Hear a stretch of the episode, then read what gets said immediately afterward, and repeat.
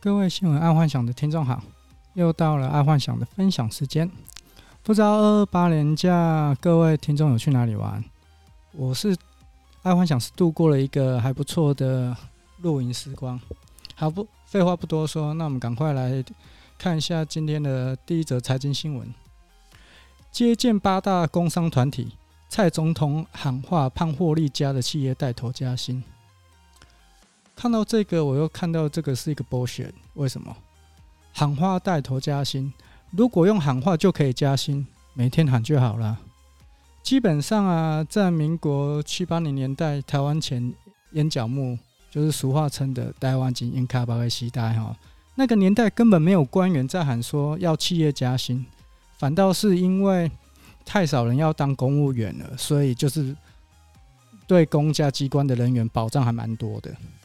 因为那时候啊，民间企业大赚钱，所以因为也因为这样市场机制的关系，没加薪你根本请不到人啊，所以有可能每个月都在加薪，然后拼命的每个企业都拼命的加薪，但相对来说，民间企业啊，台湾的民间企业在那个时候也大幅的扩展啊，然后到全世界都有布局啊，什么台湾侨民啊，然后西进大陆啊，一大堆的，现在到现在还是啊。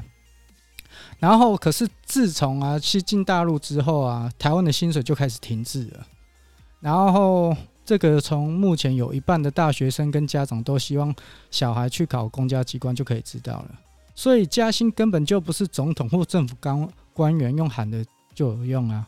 啊，所以我搞不懂那个什么，每个总统从马总统开始就一直叫企业要加薪。你叫企业加薪根本就不是这个道理啊！因为企业赚赚不了钱，那你如何叫企业加薪？有企业有赚钱的，那一旦加了薪，那你要如何获利耶？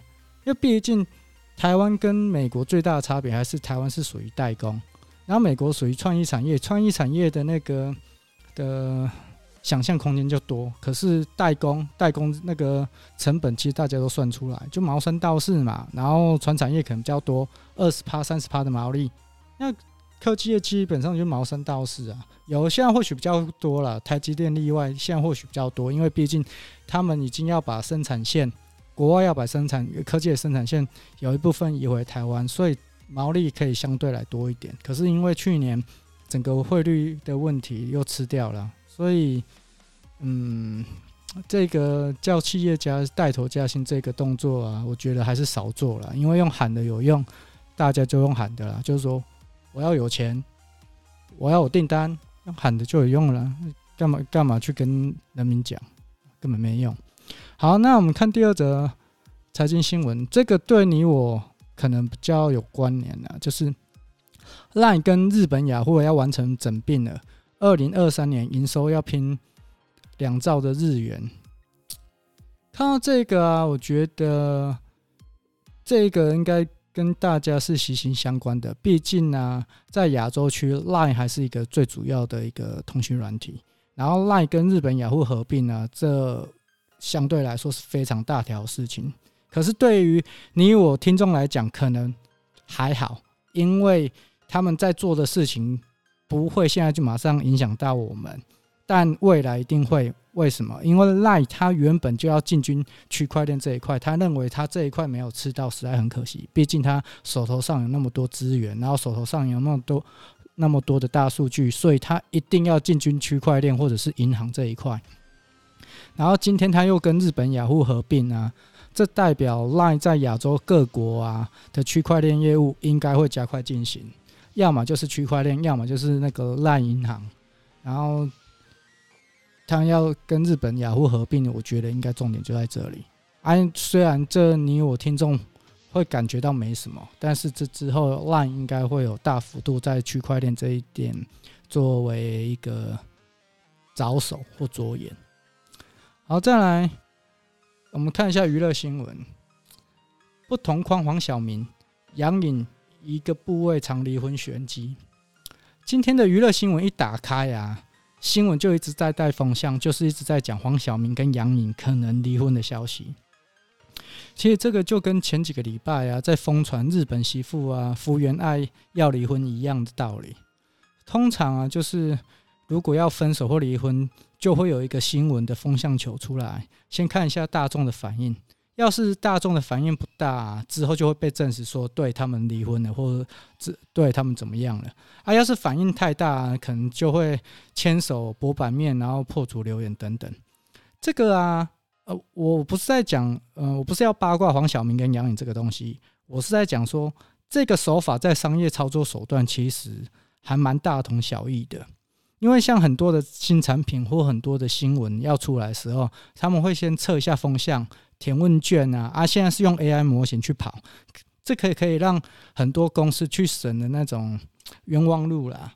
嗯，因为你只要带一个风向，就可以知道说这个东西可不可以，或这个这个解释或这个说法可不可以。那如果大众是可以接受的，那你就做；啊，如果大众是不可以接受的，那你就不要做。然后就说哦，没有这个是。巴拉巴拉巴拉一些的，可是今天如果你是主事者，就出来讲，那可能就没有回头路了。像小猪那个事件，周扬青就是主事者出来讲，那个就没有回回头路。然后可是通常就会，呃，会请一个记者或者是旁边的人或侧翼去丢一个风向，然后看一下这个状况。哦，在商业手法也是一样的道理。好，然后再来，我们看一下国际新闻。美国 AI 国安委员会建议出口设限，防中国大陆半导体业超前。其实现在要防中国的科技崛起，真的是有点困难。毕竟他的人才也好，金钱也罢，中国目前应该都很充足。而且因为中国制的东西很便宜，然后全世界的各国还蛮依赖中国的，所以短时间美国要封锁中国的 AI，我觉得有相对的困难度啦。但我觉得这样也好，嗯，所以相对的嘛，台湾至少在十年内会占占据重要的关键位置。为什么？因为美国想要对付中国，但是中国现在对全世界的需求还是相对重要嘛。那这个关键的制造商是谁？台湾啊。那在这十年，台湾应该就是非常重要。所以，如果台湾政府能趁这一波啊，呃，不要再喊总统喊加薪了，企业就会加薪。如果台湾政府在这一波好好把握这一波的话，那企业自然会加薪啊。为什么？因为台湾如果站上这个风头十年，那自然而然我们就会对人民给加薪。尤其呀、啊。啊、呃，如果最近大家有嗅到一个味道，就是说从去年开始，从矽谷科技回台湾创业的人越来越多，这可以嗅到商机啊。哦，为什么？因为台湾的鉴保制度实在太好了，然后又加上台湾的资金其实是很充足的，然后全世界的的资金哦都是往台湾砸啊，尤其现在科技业又跟台湾是属于算嗯、无缝接轨吧。所以你在戏谷创业跟在台湾创业其实是一样，然后而且人不亲土亲嘛，那这样子在做的话，整个台湾的那个动能是非常大的。然后如果台湾政府好好把握这一个，我意思说不是要去补助这些科技业，而是把巢做好，把巢做好哦，那个倦鸟会归巢嘛，倦鸟归巢那个。基本上就好了，而不是这一上面吐口吐口水或蓝绿恶斗，或者是叫企业加薪的，那个蛮白烂的。好，大概是这样哎。好，那再我们看一下第二则国际新闻：大陆年轻人疯养 BJD 娃娃，烧钱比养真娃娃还凶。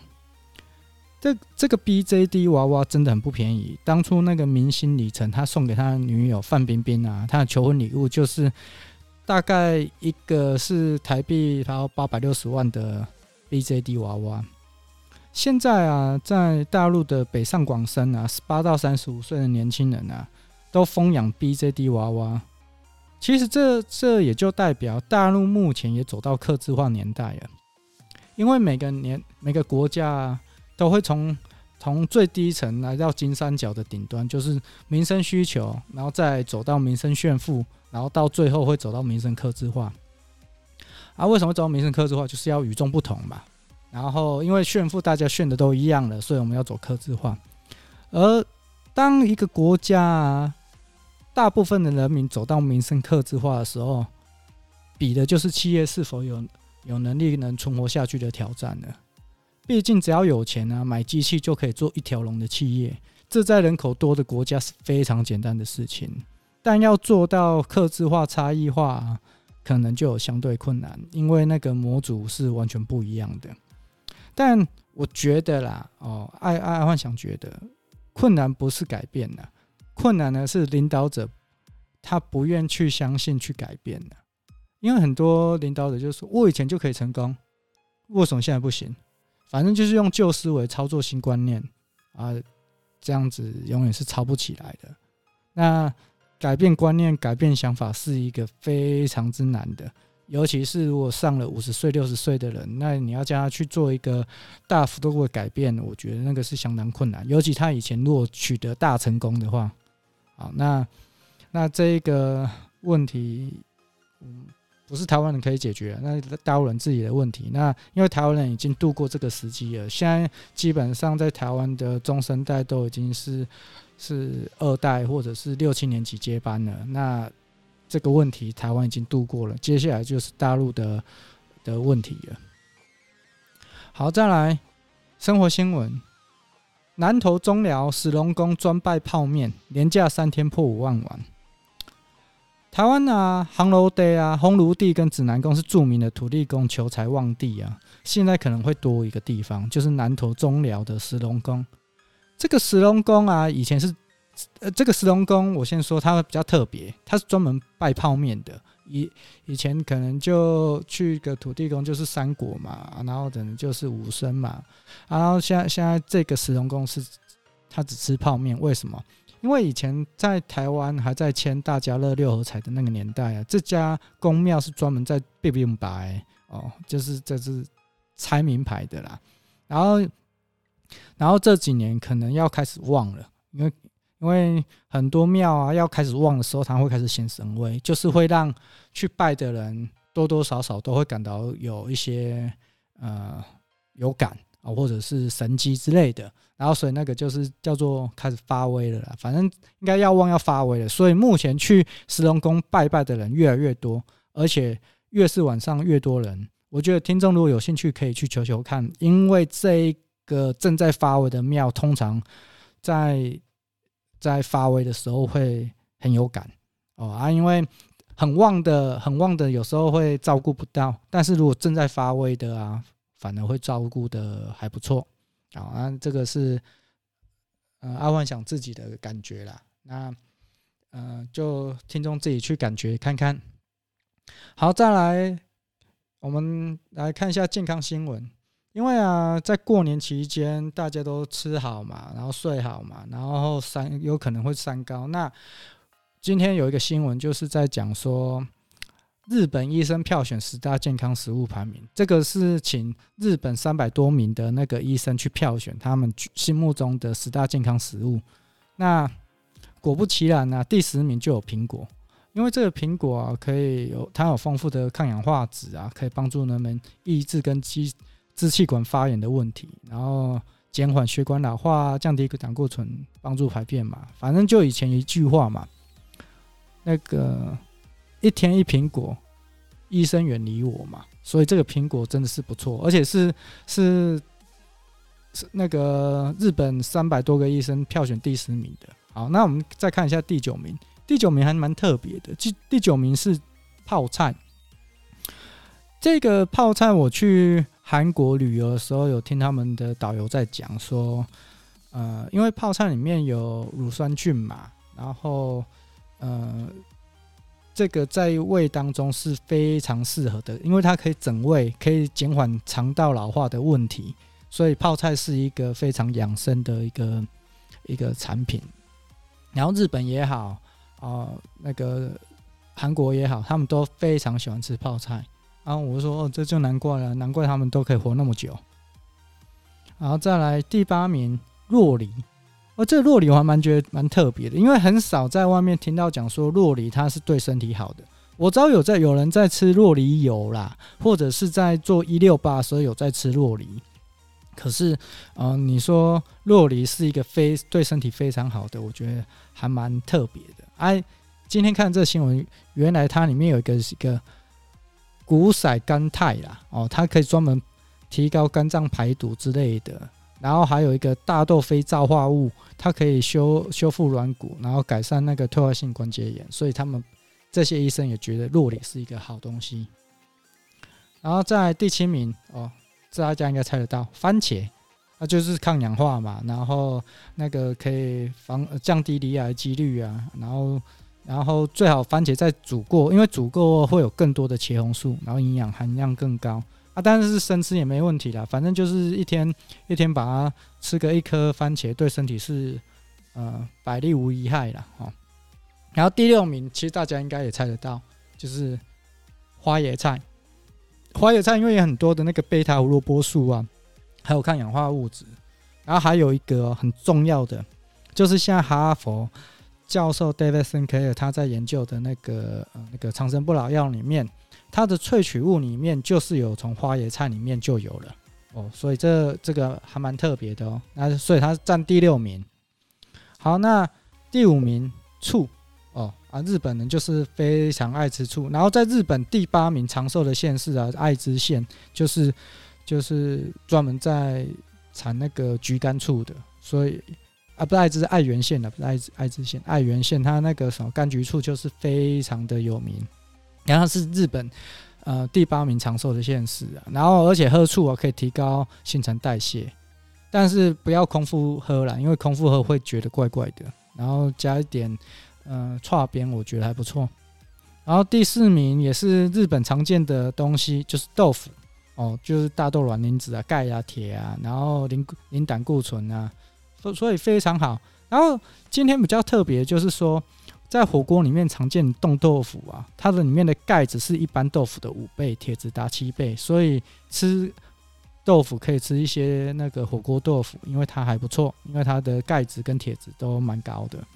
然后尤其是大豆异黄酮可以改善那个妇女病哦，尤其是在更年期的时候，这个豆腐是真的是还不错的东西了。我我认真认真认为，因为以前譬如哦有看到那种按摩的。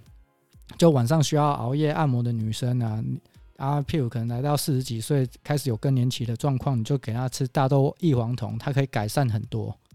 好，再来第三名，优格，优格一样嘛，就是益生菌的问题，就是吃一些益生菌让排便可以好，因为大部分就是因为你不排便，所以那个什么。肠胃里面的那个坏菌越来越多，然后造成身体整个发炎出状况，所以这个益生菌是可以对台湾呃不对身体是非常好的。然后当然优格也是一个非常好的一个益生菌的来源呢。然后再来，呃，这个在日本也蛮常见，就青鱼嘛。然后青鱼就是深海鱼类嘛，就有 DHA、EPA，但这个第二名的青鱼，其实我抱持的蛮大的怀疑。为什么？因为呃，我自家人因为非常每天都要吃非常多的深海鱼哦，一天至少一条。那结果最近在去年的时候被验出来，可能有重金属超标的问题。那为什么有重金属超标？就是因为呃，在深海嘛，反正它大，它就是食物链，然后会哦大鱼吃小鱼，然后所以变成譬如像尾鱼这种东西，它可的重金属可能就最最高。虽然它有非常好的 DHA、EPA，然后对对血管是非常好的，然后对脑袋也很好的，但相对的它的重金属会比较高，所以这个青鱼会放在第二名，我还蛮。蛮意外的，如果他是在第十名，我觉得无话可说。可是因为他是第二名，就代表非吃不可的东西嘛。那 这个这个第二名，我觉得我是抱持的怀疑啦。啊，当然它的营养价值是不可被磨灭的，但它的呃重金属让我觉得它不值得是占第二名的位置。好，那我们再来猜猜第一名是什么？这第一名呢，其实。想就知道，你就想为什么日本呢、啊、是一个非常长寿的国家？为什么？听众可以想一下。这个、这个、这个，我在前年的时候去大阪，那个有导游来跟我讲，我后来才知道。然后，然后后来我有去尝试，然后也研究相关的，然后确实它是有真的好处。第一名就是纳豆。这个纳豆啊，它就是反正就是大豆异黄酮嘛，然后有纳豆激酶，然后纳豆激酶它可以干嘛？可以可以帮助动脉硬化、脑梗塞、心肌梗塞、第二型糖尿病，然后可以帮助血栓溶解，然后让血液流动更顺畅。这个哈，我说实在话啊，如果你们真的要吃纳豆激酶的那个保健食品，我自己本身吃蛮多保健食品，但是我没有吃纳豆激酶。嗯、呃，为什么？因为纳豆纳豆激酶这种东西啊，如果你真的去研究看看，它跟现在降高血压的药是非常相像的，几乎是快一模一样。那它是它的萃取物，基本上它就是化学成分。那你不如去吃真的纳豆，会真的比较好。哦，呃，大概就这样，因为纳豆激酶就是降血压的药，哦，基本上快要一模一样的化学成分啊。因为我那个为什么我会去买纳豆激酶来来吃的原因，是因为前年我去日本玩的时候，那个导游有说，全日本当一种医生是绝对不会赚钱的。然后他就问全车的人，全车团的人，然后大家当然不知道嘛。然后就说，在日本很少人去当脑科医生、心血管医生，为什么？因为他们就很少有三高啊。啊，那为什么很少有三高？他们除了吃刚刚说的嘛，豆腐、鱼，哦，那个，然后重点是他们都有吃纳豆。哦，只要是四十岁、四十五岁以上的人都会吃纳豆。然后小孩子可能就吃鱼跟豆腐，哦，或青菜，反正他们吃的很清淡。然后因为纳豆里面有纳豆激酶，所以他们他们基本上没什么三高或脑中风或者是心肌梗塞的问题这样子。那回来之后，当然我就去查查了纳豆激酶，然后就去买了纳豆激酶。然后再有一次在查纳豆激酶为什么它有办法去降动脉硬化、脑梗塞、心肌梗塞这个东西的时候。我又查到，诶，它的化学式既然跟现在目前主流在降血压的药是一样的，那普遍不是都说降血压药不好吗？